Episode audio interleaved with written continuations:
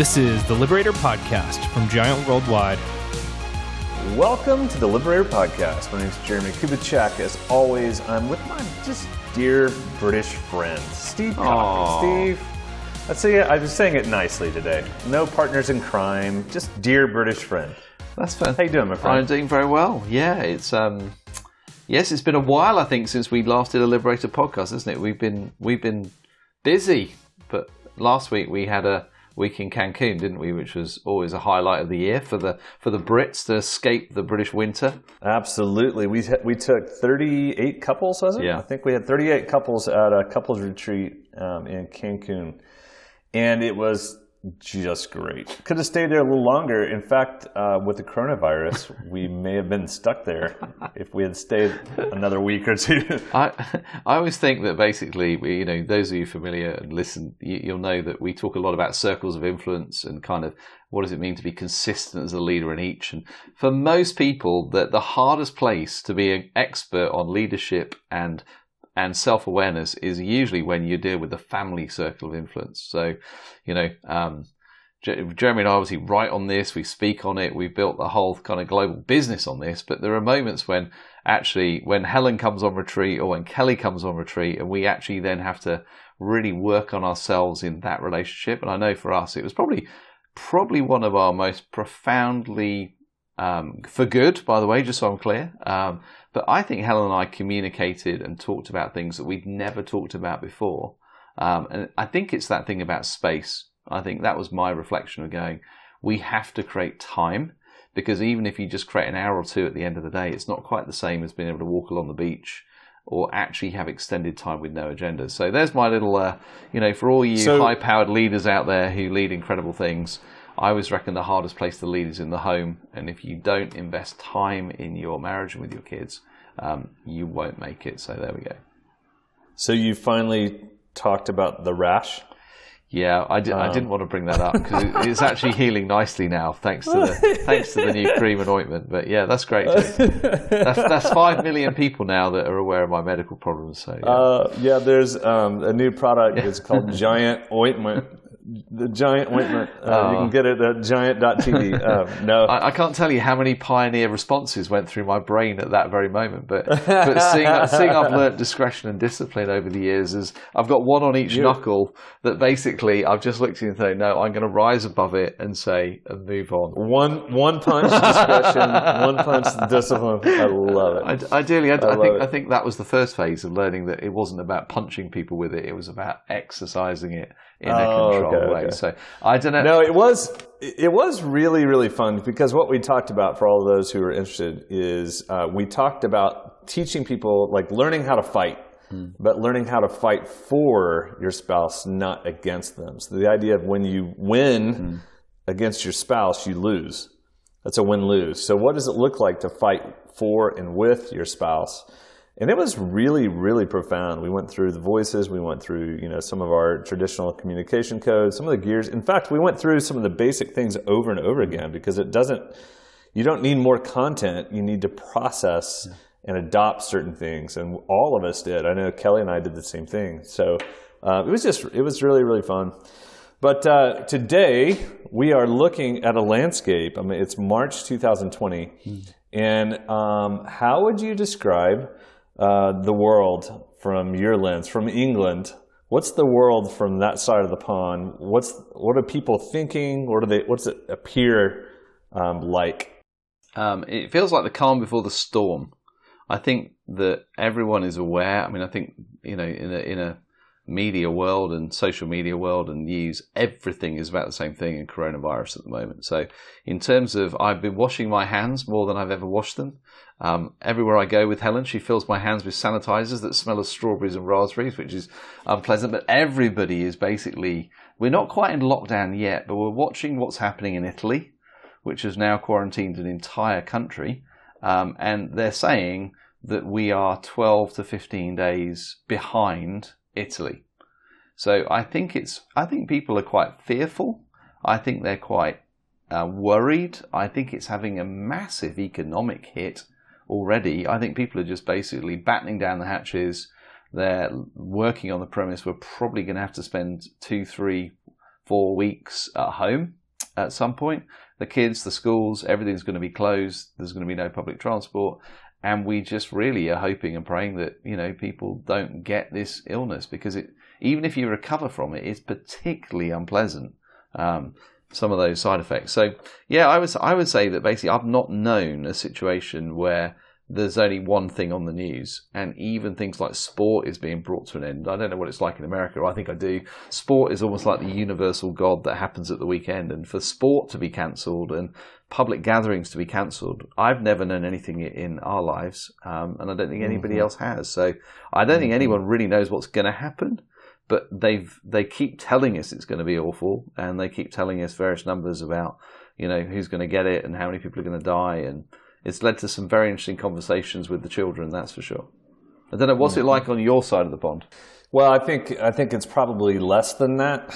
Um, I think there is a uh, because we're a little bit behind mm. because we're been isolated, but it's coming very quickly mm. and from both sides, from New York and from Seattle, the West yeah. Coast. So living in the middle of the country. Um, the others will probably get there faster. Yeah.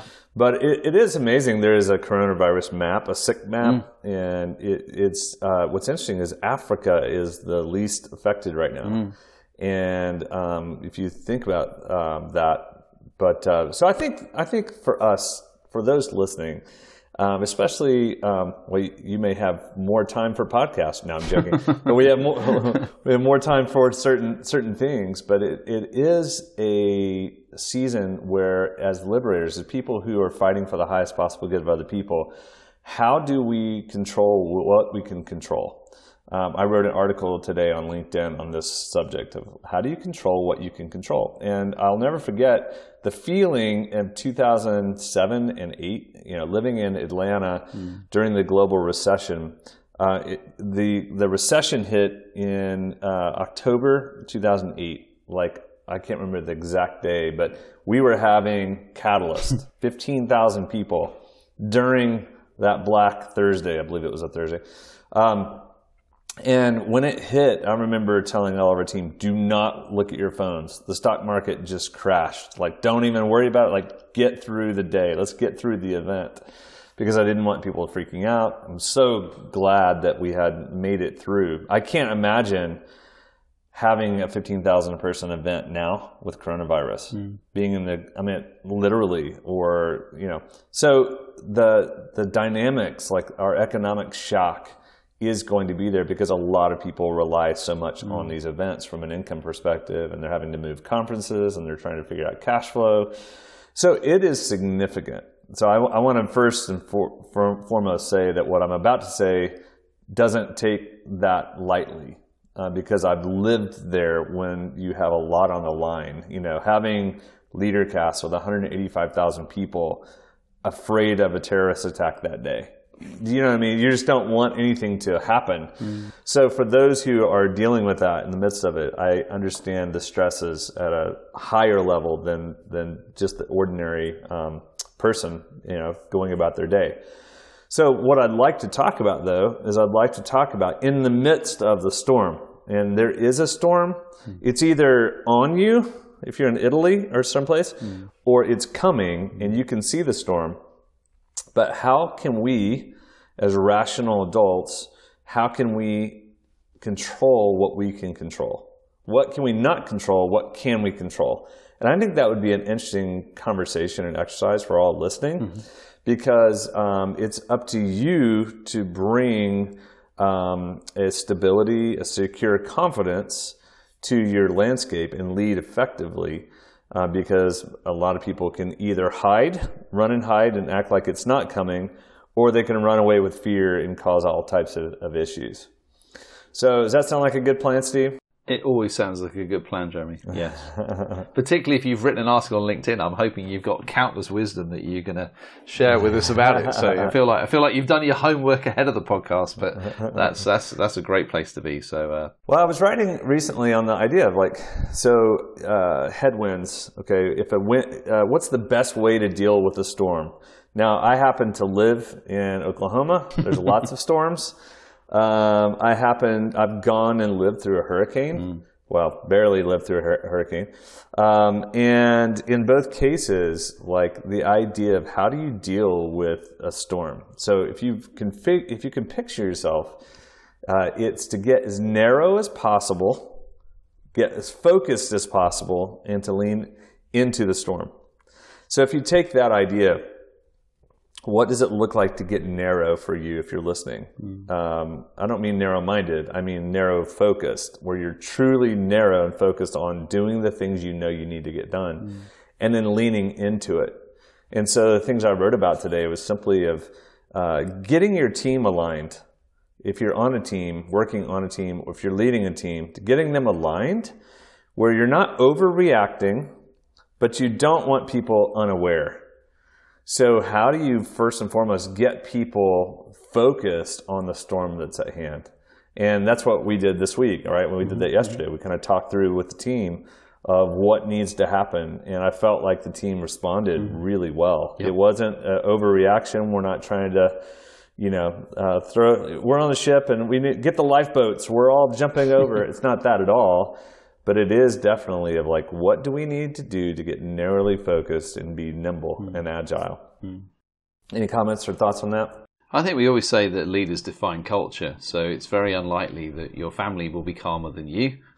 it's very unlikely that your uh, team will be more aligned or more organized than you are. And I think that's the bit where the thing we, when you said it, the thing we can control is we can control what it is we present to the external world.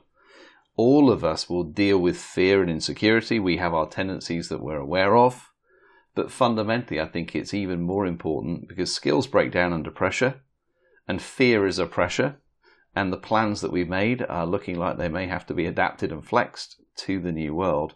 Mm-hmm. But it's really easy to be a conduit for fear and actually to, in many ways, magnify it. So when leaders function in fear, then actually what you find is that the people who are used to looking to them to set the culture and set the direction, if they're frightened and they're behaving irrationally and they're running around fearful, I would say that, uh, that that's when it gets multiplied in a negative way. Um, and that's probably one of the few places where negative, where multiplication Jez, is not healthy.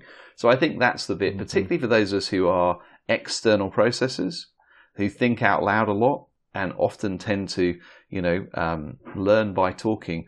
I would say that one of the things for me is certainly to go, how do I talk in a safe place about my fear?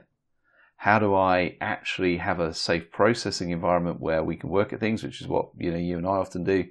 But actually, I have to be even more intentional about what I communicate, even around the dining table, or versus around the team table and around the organization. So I think you know when you said what can you control, you can control the way that you engage with the issue as an individual, recognizing that in true 100x style, in this situation, you probably want to subtract and divide the fear rather than actually be someone who multiplies it. So um, that was just my first response of probably me looking in the mirror and go, what do I need to be aware of? What are the tendencies that I have that actually can create fear? So I'll often talk with Helen and I realized that sometimes me talking late at night about, well, okay, have we got enough money aside? If we didn't work for three months, what would that look like? Blah, blah, blah. I'm doing it because I'm processing out loud in what feels like a safe place. Then, of course, I wake up in the morning. Helen hasn't slept all night because she's worried we haven't got enough money. So that, that's that's maybe that's maybe just a lie. And then I go, no, no, no. There's plenty. Don't you worry. She's like, oh my. So uh, that was just a, a live issue for me of poor leadership in the home over the last week or so. So there we go. well, and, and I think the idea of culture trumps strategy under pressure, Yeah. right? So what what happens under pressure?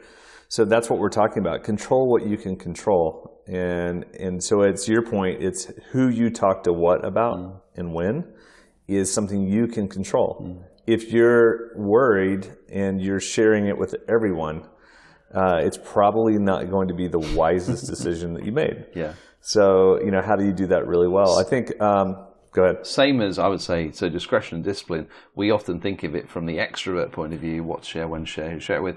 Don't forget, those who have an introvert preference will tend to withdraw further. So when you're not sure of what the future holds, your tendency is to say less and withdraw until you have clarity.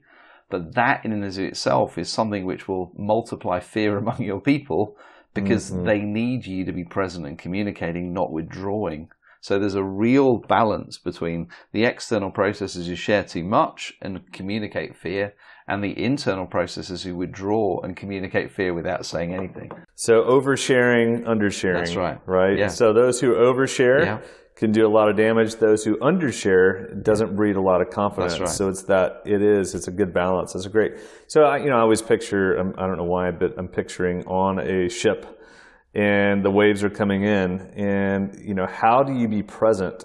So control what you can control. With one, not, not exaggerate, mm-hmm. but also uh, being on deck with your people. And I can tell you in the last downturn, significant downturn, I watched a couple of people retreat mm. from their people and there was no confidence. Mm. So people didn't know what to do. So, you know, getting in with your troops, if you're leading people, being with them, talking through things, being active, letting them see that you're getting, rolling up your sleeves, uh, doing those things that need to be done, not out of fear, but out of just confidence, you know. And I think that's a, a culture play. To your point, leaders define culture. Um, I think that's really good. I remember uh, when Kelly and I, we were, uh, for those of you who don't know, my wife and I were in uh, a hurricane in 2002 in um, Mexico, and we were also hit by a drunk driver. And we were, I was taken out basically, and uh, nine broken ribs, uh, severed intestines, um, you know, everything that you could imagine at uh, 10:30 at night in Mexico. Not a good situation to be in. But I can remember what happened as soon as we get to the hospital. Kelly uh, and our friends Ryan and Carmel, we it was control what you could control. Meaning there was so much out of our control. We couldn't control the future of what was going to happen to me. We couldn't control, but we could control. Well, let's get him to the the hospital bed, ER. Let's make sure. And it was like, what are the next steps that you can do? So you do only what you can do. Uh, Ryan, Carmel, Kelly weren't in the corner sucking their thumb, you know, in shock. Uh, they weren't screaming and running through the hospital. They were just doing the nat- next natural thing. And I think that's the the view. If you're uh, a healthy leader, I mean, I'm even I'm using a lot of metaphors, but if you use picture um, a Sherpa on the mountain and a snowstorm's coming, and you're trying to get your people to the next level. Well, all you're trying to do is get them to safety or get them to 10 more steps, 100 more steps, whatever it takes. And because you define that culture. And that's really what we're saying today for all of you listening. It's, um, this is not a moment for fear and panic. This is the, a moment to control what you can control. Yeah. So define the culture, define what the next natural steps are, and do those things this day. Yeah. I, I think the other thing for me, Jeremie, is you do have to confront the cold, hard reality. So living in denial is another way that actually people deal with fear. It's not there, it's not real, um, it's not here yet, therefore I'll ignore it and hope I get away with it. And I think that ability um, to be able to ask, I, I, for me, and this is just me being honest as I think about it, I always ask, what is the worst thing that can possibly happen? What is a worst case scenario? And I'll play the, the worst case scenario, and then I'll ask, do I have a plan for dealing with a worst case scenario? So if I have a survival plan, and it may only be survival, whether that's the business, the family, whatever it might be, do I have a plan that I believe is robust enough to get us through, even if it's literally just surviving? If I have that, then what I do is I then begin to move into, for me, a much um, a much safer place because I've confronted the worst and I've have a plan for it. And then it usually it, it, doesn't actually turn out to be as bad as you feared. But for me, I think that's the other thing I say. When fear strikes, fear fear is often you know a fight or flight is a tendency in nature, and and sometimes people have a tendency to almost try and deny it's there and run away from it. And what you're saying, I think, is you have to confront it. You have to go into the storm. You have to make yourself narrow. But I would say that wherever you are, whatever industry you're in, if you are leading right now, do you have a worst case scenario plan? And actually, maybe not sharing that with every member of your, you know, three, No, you know. true. By the way, guys, we're probably going to have to lay off twenty to thirty percent just to stay alive here. There's is going to cause that's Yeah, just worst case. Probably not going to happen, but, it might. But with your senior leaders, the people who really are in that foxhole with you, You got to go, okay, guys, if this happens, do we have a plan? And then, obviously, what we were doing on, on Monday was going, okay, this is what worst case scenario looks like for us. Do we have a plan? We've been talking about it the last few weeks, you and I. And, and then we actually asked the next question, which is a really interesting, probably more a pioneer connector. Um, we actually said, where's the opportunity in the storm?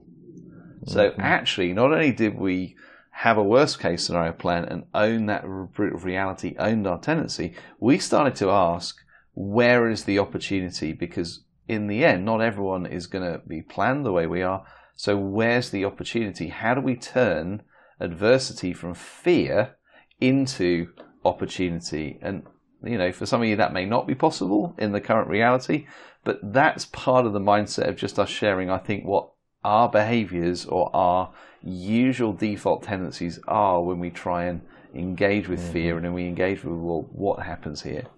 Any thoughts on that?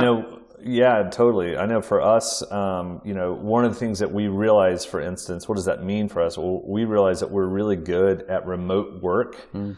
And so that's what we've been doing. We're decentralized. So our business is actually ahead of the game a little bit because we are already used to working geographically dispersed, remotely. And so we're going to be actually sharing some best practices over the next few podcasts for you uh, for how do you do that well? How do you actually work remotely? And um, how can you, as a team, come out of this stronger? I think that would be the key for us is to go uh, to fight for your highest possible good. If we can uh, encourage, give you tips, ideas of how do you come out of, of a really, really bad um, storm stronger and better and more effective, more aligned, uh, deeper levels of relational trust, um, all of those things mm-hmm. inside your team and organization. And I think that, that the liberator mindset is really to go, hey, we are, we are building a culture of empowerment and opportunity, rain or shine. Hmm. And we're going to fight for the highest possible good no matter what we're doing. So, how, how, what would that look like for you? So, we're just trying to reframe it, not avoiding it, not saying that there isn't a storm, not saying that there's not going to be hard times because they are, but in the midst of hard times, what do you do with them? And that's the mindset I think. Um, you know, Steve and I have have had the privilege of going through a lot of pain and a lot of issues and a lot of uh, failures in the past. Um, so, therefore, to share those with you all, uh, to give you hope, to give you encouragement in the midst of uh, craziness. Yeah, I, I, always say that basically the um, what's coming that brings you fear always looks worse in the front than when it's past. So mm-hmm. the, the fear is greatest when you're looking through the front windshield. Whatever mm-hmm. happens, it's never as bad as you thought it was. And in the end, mm-hmm. the thing that I always said, and, and this is, you know, for some of you who who may well, you know, there are there are people who are going to not make it through this economically over here unless the government does things. There are businesses, there are small businesses, there are gig economy workers who are going to go through massive, massive pain in these next few months. And I, I don't see how we avoid it unless there's an, a completely coordinated response from the financial industry and they don't, you know, maybe they don't collect taxes for a period of time. Maybe they give people a holiday who need it on their mortgages. But that's what we're going to need, I think, to get through. Here's the thing I would always say, and this was the big learning for me of the nightclub failure. Um, you can lose everything, but if you compromise your integrity, you never get that one back. So, mm-hmm. in the fear of failure, I was tempted as a pioneer connector. If I'd been given a way out, I think I'd have taken it, even if it was mm-hmm. grey. Probably mm-hmm. even on the border of black versus white, because I mm-hmm. hated the thought of having to fail at something. But I think mm-hmm. in the end, I look back, and the thing that I would say for me is to go, you, you can never, it's very hard to get back your integrity. You can always start another business. You can always find another way to generate some living. It's amazing how, how resilient kids are. as long as, as long as they're loved by you, they don't often tend to see the value in all the material things we work so hard to provide for them.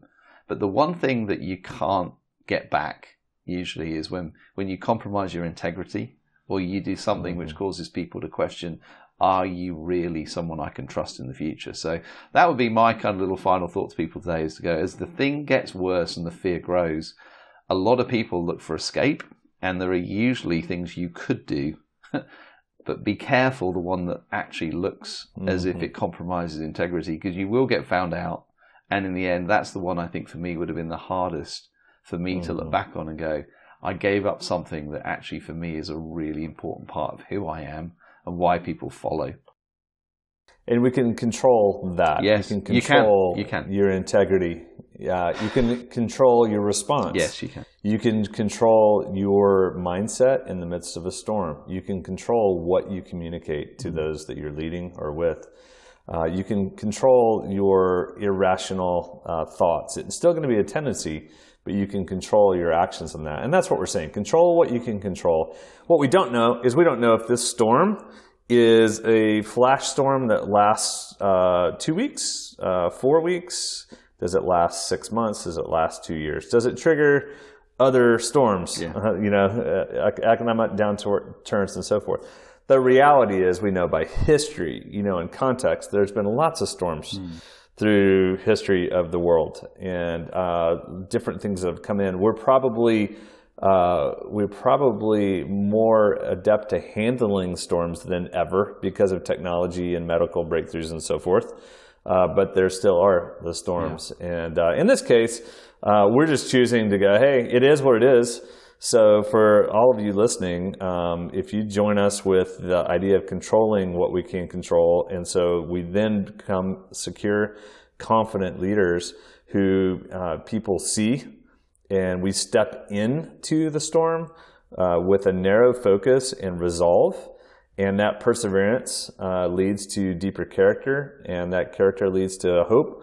And that's what we're after is basically going, hey guys, let's call you all up. We're not calling you out, we're calling you all up to be liberators in this season, to step into and lead in ways, whether your family or your team or even yourself, um, in ways that you may not have normally done. So that's our goal, that's our encouragement for today. And uh, until next time, we'll talk to you on remote work and those types of things. But until next time, just um, keep the narrow focus and lean in as much as you can. Thanks, Jez. Bye, everyone. Thanks so much. Cheers. Take care. Thanks so much for listening. That concludes today's episode of the Liberator podcast from Giant Worldwide. You can find out more information about us online at giantworldwide.com.